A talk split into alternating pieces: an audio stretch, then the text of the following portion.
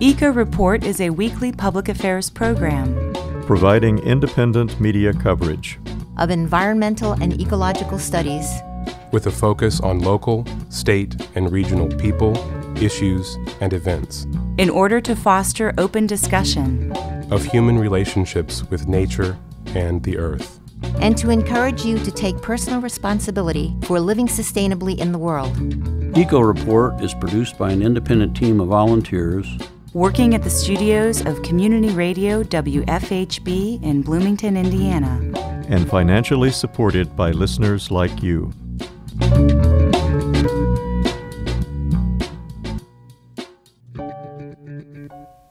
Hello, and welcome to Eco Report.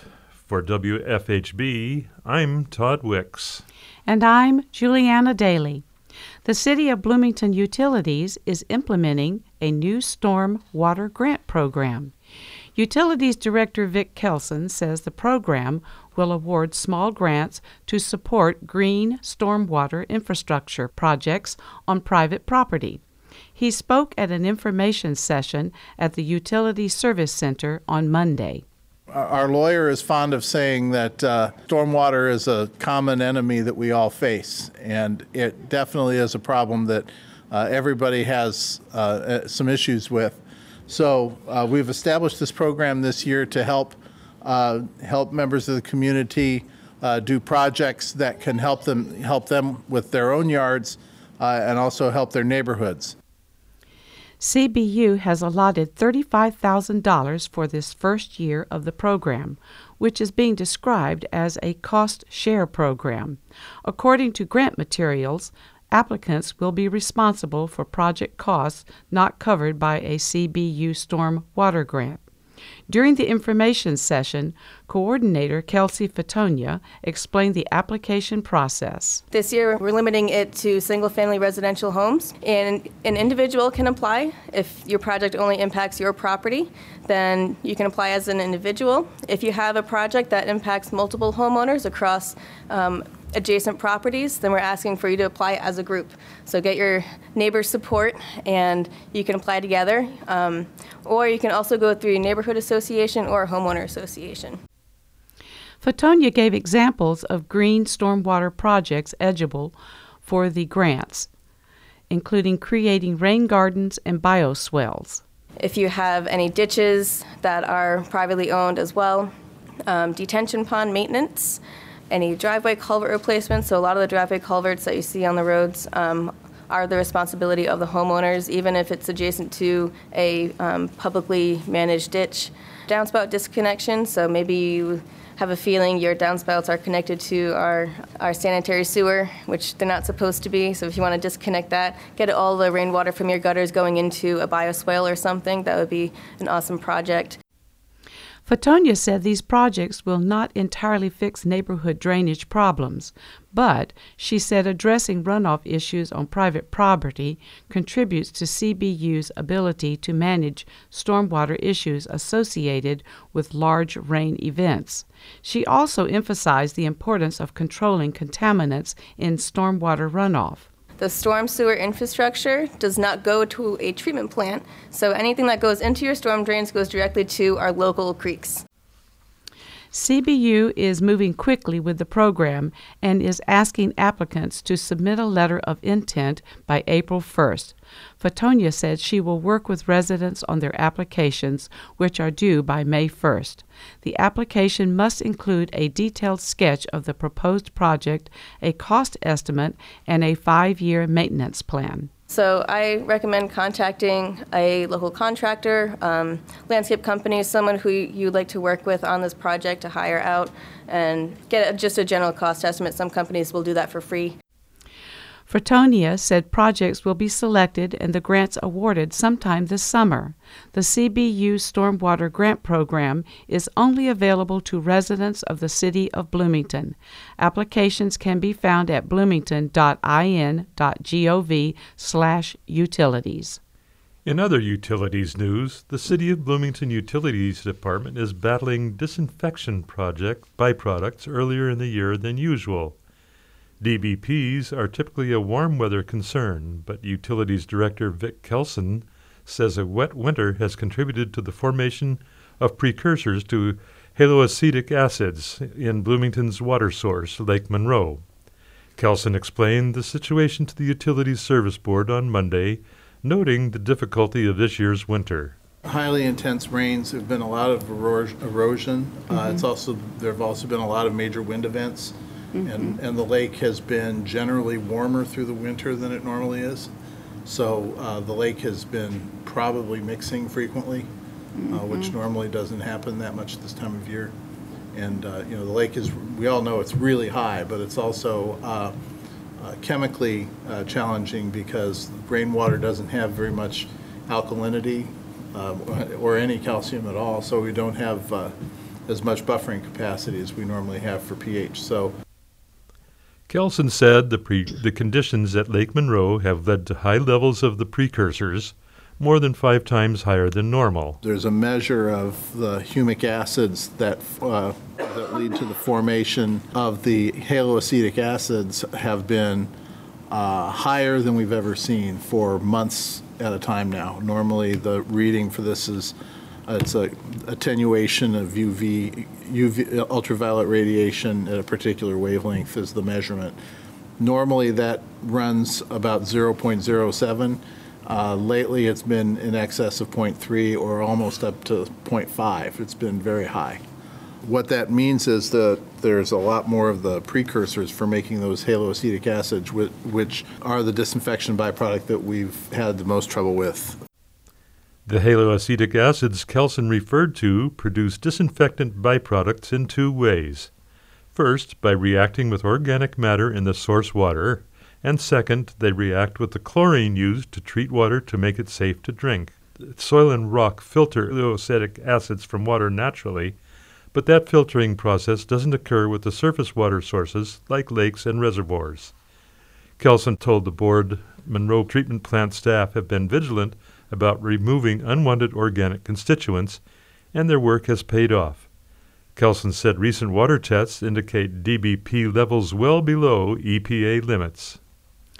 Two new studies have taken a close look at different aspects of the dangers of air pollution. One of the studies, published in the journal Cardiovascular Toxicology, found that early in the first trimester of pregnancy and late in the third trimester were critical times when pollutants most affect the mother's and fetus's cardiovascular systems. The culprits are microscopic particles inhaled by the women. The findings suggest that pregnant women, those of childbearing age, and those undergoing fertility treatments should avoid areas known for high air pollution or remain indoors on high smog days to reduce their exposure. Polar bears have become the poster children of global warming.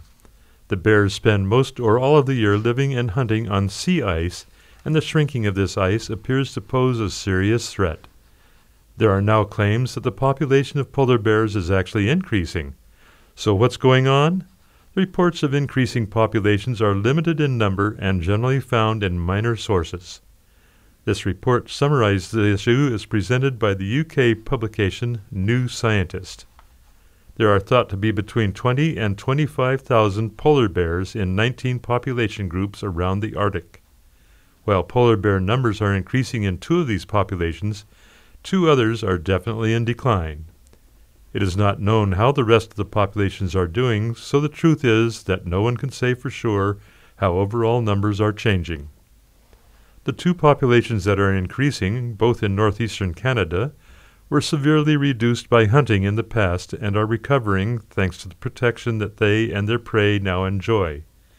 The best studied population in Canada's western Hudson Bay fell by 22% from 1987 to 2004, according to the U.S. Fish and Wildlife Service. A second group in the Beaufort Sea off uh, Alaska's north coast is now experiencing the same pattern of reduced adult weights and cub survival as the Hudson Bay group. The World Conservation Union projects the bears' numbers will drop by 30% due to continued loss of Arctic sea ice. TransCanada, the Canadian corporation that's trying to build the Keystone XL pipeline, lost its latest attempt to begin pipeline construction.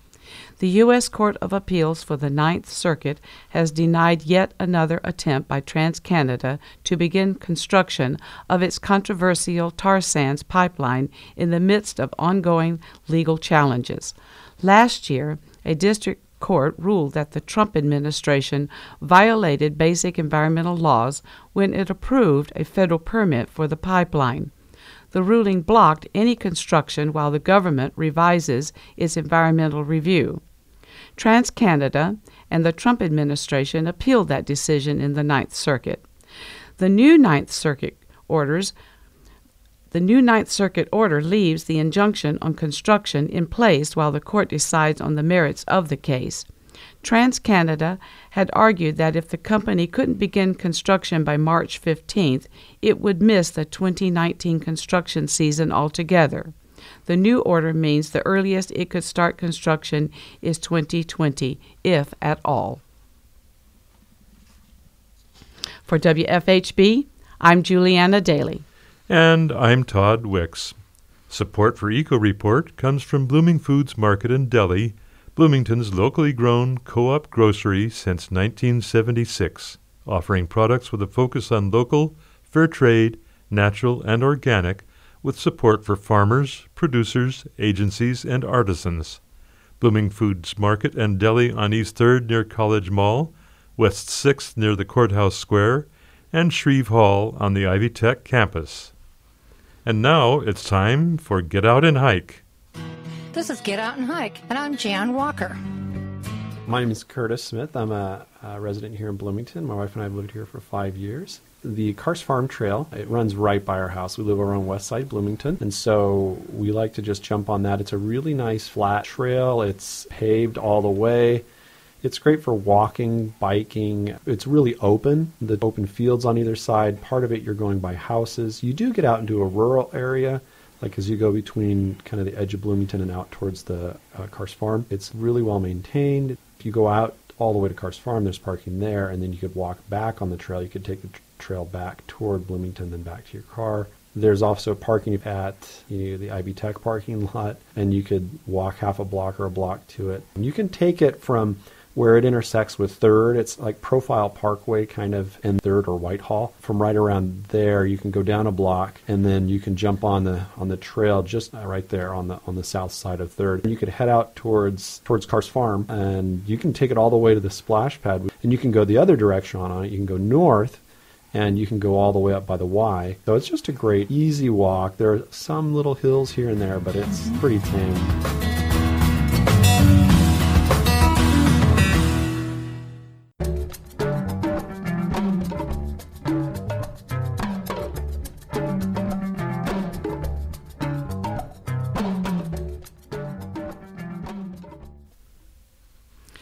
For this week's feature, Eco Reports, Jan Walker interviews David Lassertmer and David Weinberg from the Neighborhood Planting Project.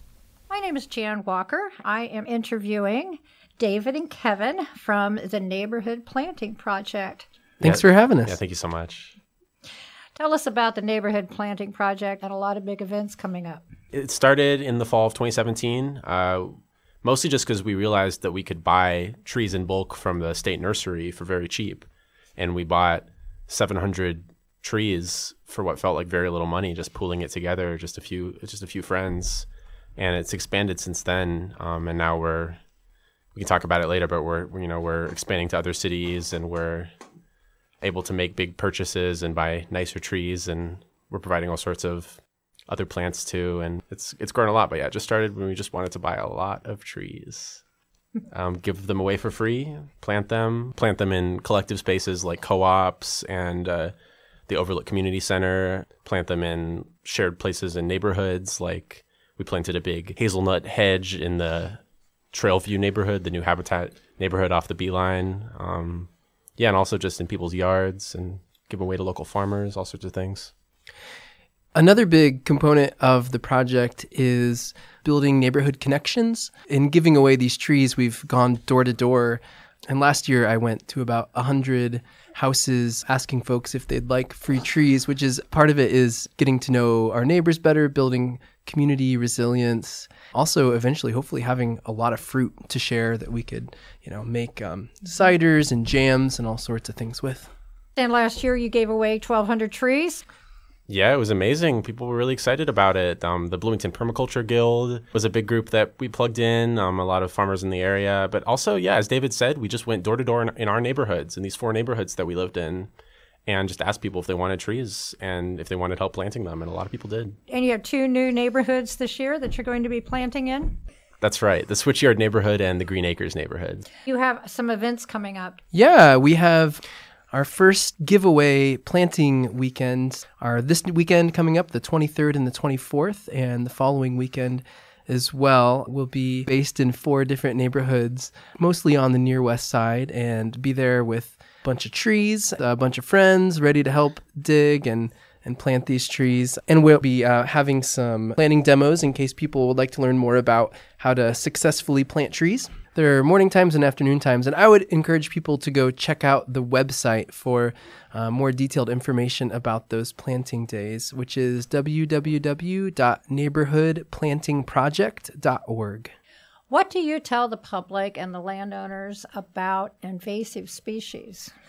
We did a lot of work with invasives last year. We had got a grant through the local um, soil and water conservation district that was specifically about removing invasive plants and replacing them with native species. So we pulled out a lot of bush honeysuckle and euonymus, and we led some workshops just uh, showing people how to kill these things and replace them with beautiful fruit bearing natives. Yeah.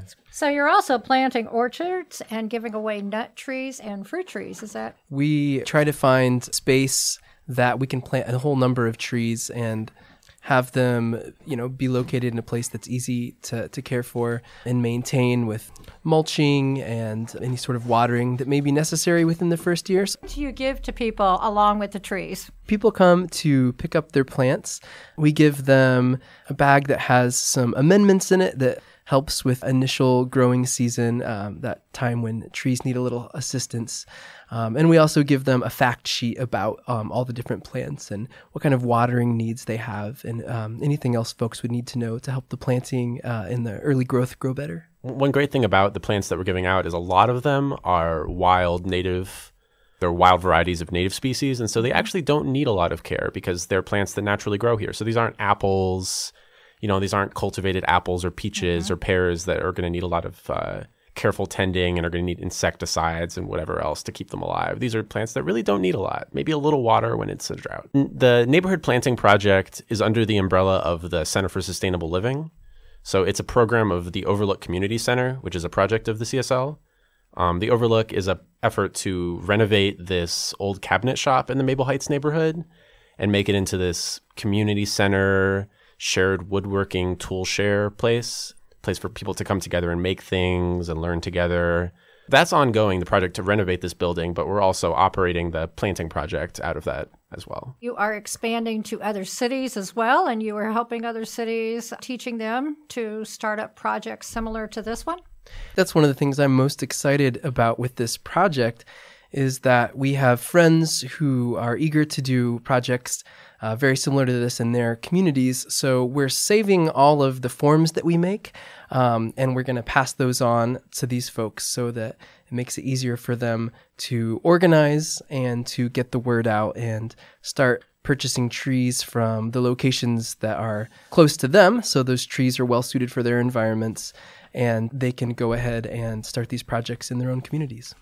That's the Neighborhood Planting Project. Uh, I'm here with David and Kevin. Thanks for being here, guys. Yeah, thank you. We are the the Neighborhood Planting Project.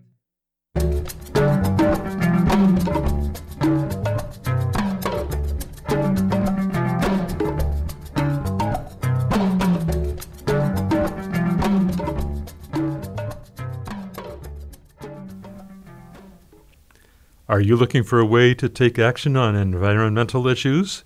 Eco Report is seeking volunteer reporters to contribute short headline news stories as well as feature interviews. We provide all the technical training you'll need. WFHB also offers internships. So please give us a call at 812 323 1200 or email us at earth at wfhb.org. And up next, Eco Report's Kalynn Huffman Brower's Secret Life of Fungi. The former Russian space station Mir reportedly smelled like rotten apples, and globs of mold floated in the electrical panels. For over a decade before the station was decommissioned, fungi flourished on the Mir, demonstrating its resilience in space. In fact, the fungi kingdom has been in space since the beginning. I'm Kalynn Huffman Brower, and I'll explore the past, present, and future of mushrooms in space in this segment of The Secret Life of Fungi. Cosmonauts and their international colleagues using the Low Orbit Research Lab were plagued with fungi that came into the Mir space station naturally on the space explorer's skin. The fungi had no hostile intent. It was simply doing its organic recycler job, eating dead skin as the cosmonauts naturally shed it. On Earth, with gravity slowing spore distribution, this is the kind of tiny microbe that human hosts would never notice. But over time, in the confines of the space station, a whole variety of dead skin decomposers started to etch into unlikely surfaces all over the Mir, even on the quartz glass of ferry viewports. The fungi spread out, networking with its mycelium, naturally seeking connection. In many ways, fungi are particularly resilient space travelers, even outside human transport. Spores can withstand harsh conditions like outer space, remaining dormant for extremely long periods of time. Extreme cold? No problem. Cosmic radiation? Fungi can handle it. Astrobiologists have long theorized about the nature of life throughout our galaxy, speculating that pre nucleic acids, in other words, the building blocks of life, spring naturally from the cosmos as matter organizes. These building blocks, and even fully formed spore, travel on comets or on interstellar plasmic winds. This interstellar migration, known as panspermia, isn't just the stuff of science fiction life, especially dormant microbial life, could have been introduced to Earth by traveling from distant planets. Today, astrobiologists are actively involved in applied research, currently testing how humans can establish future colonies on other planetary bodies. On the far side of the moon, a Chinese lab is germinating seeds and growing plants. And as of January 15, 2019, cottonseed has sprouted. The unmanned lab also holds fly eggs and yeast, a type of fungi, both of which will need oxygen to survive. The Chinese are testing the photosynthesis and oxygen generating capabilities of the plants germinated on the moon. At the same time, NASA has a rover on Mars and plans a human outpost on the red planet by the 2030s. NASA scientists are also evaluating the role of the fungi kingdom in space exploration. No doubt there will be room for mushrooms in space. Space travelers can grow mushrooms for nutrient rich food. For long term colonies, fungi will serve as essential soil builders for other food crops. Also, as cosmonauts learned on the space station Mir, fungi will travel with the colonists' microbiomes on their skin and in their guts. The fungi kingdom is an inextricable part of human ecosystems. I'm Kalynn Huffman Brower with The Secret Life of Fungi, here for you on Eco Report.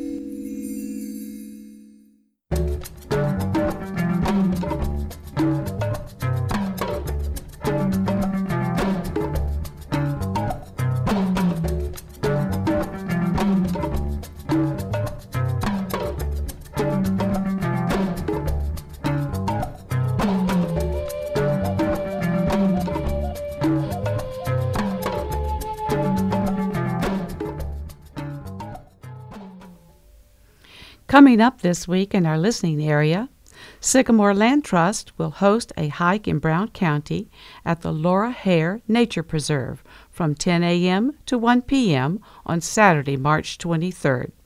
Be prepared for a rugged trek along the South and North Loop trails where they cross creeks and pass ponds. Wear sturdy boots and bring a water bottle. RSV is required at sycamorelandtrust.org. There will be an all day amphibian outing at McCormick's Creek State Park on Saturday, March 23rd. Enjoy day and night hikes and talks about salamanders, hellbenders, and more. The first hike begins at 9:30 a.m. and goes to Andrews Wetland. The hike will begin at the Pine Bluffs Shelter. Learn how to grow mushrooms on Tuesday, March 26th at the Wilson Shelter House in Bedford, Indiana. Enjoy a session led by Cortland Carrington, who is a commercial mushroom grower and is recognized as a wild mushroom expert. The one hour session will take place at 2211 Denson Avenue in Bedford and starts at 6 p.m. Please RSVP by calling 812 275 5692. Start your day with an early bird hike at the Griffey Lake Nature Preserve on Sunday, March 31st from 9 to 10:30 a.m. Discover the amazing diversity of birds in Bloomington, basic skills for birding using field guides, and how to hone your observation skills. Wear comfortable shoes for hiking and register at bloomington.in.gov/parks. And that wraps up our show for this week. Eco Report is brought to you in part by MPI Solar, a Bloomington business specializing in solar hot water, solar electricity, and solar hot air systems. MPI Solar designs and installs solar power generation systems that encourage independence and individual responsibility. Found locally at 812 334 4003 and on the web at mpisolarenergy.com. This week's headlines were written by Linda Greene, Norm Holy, Sarah Vaughan, and Wes Martin. Today's feature was produced and edited by Jan Walker. Jan Walker also produced and edited Get Out and Hike. Kalynn Huffman Brower produced and edited The Secret Life of Fungi. Julianna Dailey compiled our events calendar. Kirsten Payton engineered today's show. Script editor was Andrew Brown.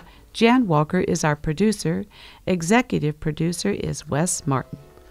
Tune in on Thursdays at 11:30 a.m. and Fridays at 5 p.m. for our weekly radio rundown of ecological news. You can also access news, feature audio, in nature, and get out and hike episodes anytime at wfhb.org. For WFHB, this is Tod Wicks. And happy spring. I'm Julianna Dailey. And this is Eco Report.